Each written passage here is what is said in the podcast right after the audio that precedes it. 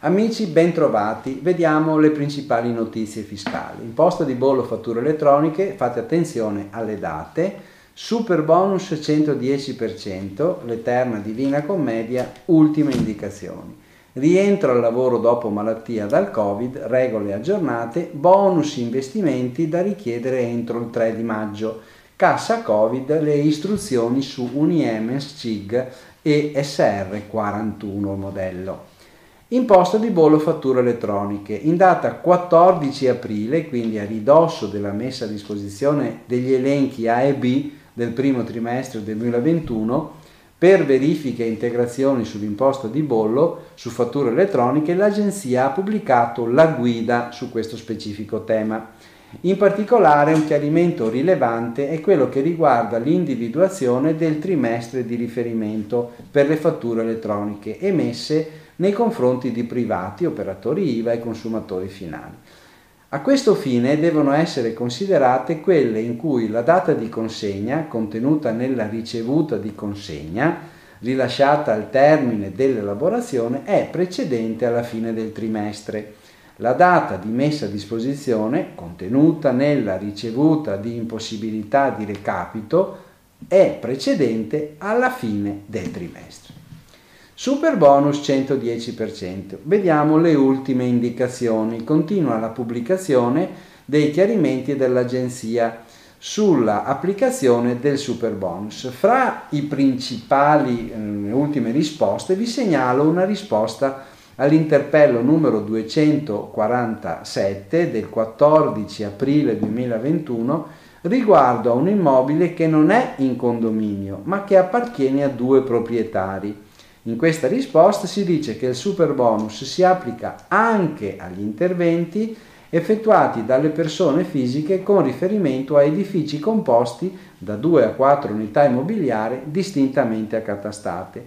Risposta positiva dell'Agenzia delle Entrate anche all'interpello 242 sull'applicazione del super bonus e sisma bonus in merito a un caso di demolizione e ricostruzione di più unità immobiliari per ottenere un'unica abitazione ma sempre senza aumento di volumetria. L'agenzia dà parere favorevole e precisa che i limiti di spesi di 96.000 eh, sono riferiti a ciascuna delle tre unità. Rientro al lavoro dopo la malattia del Covid. Regole aggiornate. Con la circolare 15127 del 12 aprile il Ministero della Salute ha fornito nuove indicazioni sulle procedure per la riammissione in servizio dei lavoratori a seguito di assenza collegata a Covid-19 e riassume le previsioni del conto protocollo condiviso per il contrasto al virus negli ambienti di lavoro, aggiornato al 6 aprile 2021.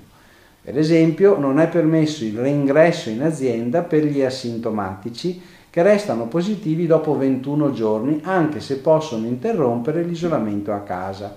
Per la riammissione è sempre necessario il tampone negativo e si precisa anche che la mascherina è sempre obbligatoria, salvo per chi comple- lavora in completo isolamento e restano sempre vietate le riunioni in presenza. Bonus investimenti da richiedere entro il 3 maggio. Fino al 3 maggio possiamo inviare l'istanza per il bonus investitori, ovvero il credito di imposta del 20% per i conferimenti in società istituito l'anno scorso dal decreto rilancio. Per le società che hanno effettuato aumenti di capitale, il credito d'imposta va dal 30 al 50% e le richieste potranno essere trasmesse dal 1 giugno fino al 2 novembre 2021. Questo viene stabilito dal provvedimento con protocollo 67800 del 2021 del direttore dell'Agenzia delle Entrate.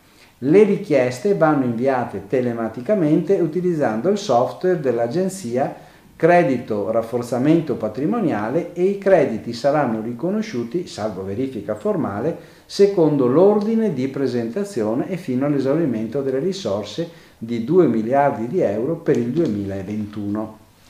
Cassa Covid, le istruzioni su Uniemes CIG SR 41. È stata pubblicata la circolare di istruzione INPS, la numero 62-2021, che illustra l'utilizzo del nuovo flusso UNIMS-CIG previsto per comunicare i periodi di cassa integrazione istituiti dal decreto Sostegno 41. Sono interessati i periodi decorrenti da aprile 2021 e nel documento tecnico allegato sono fornite le informazioni per la gestione telematica del flusso. Per consentire una transizione graduale si prevede una prima fase di sei mesi in cui l'invio dei dati potrà essere effettuato sia con il nuovo flusso telematico UNIEMS CIG che con il modello SR41.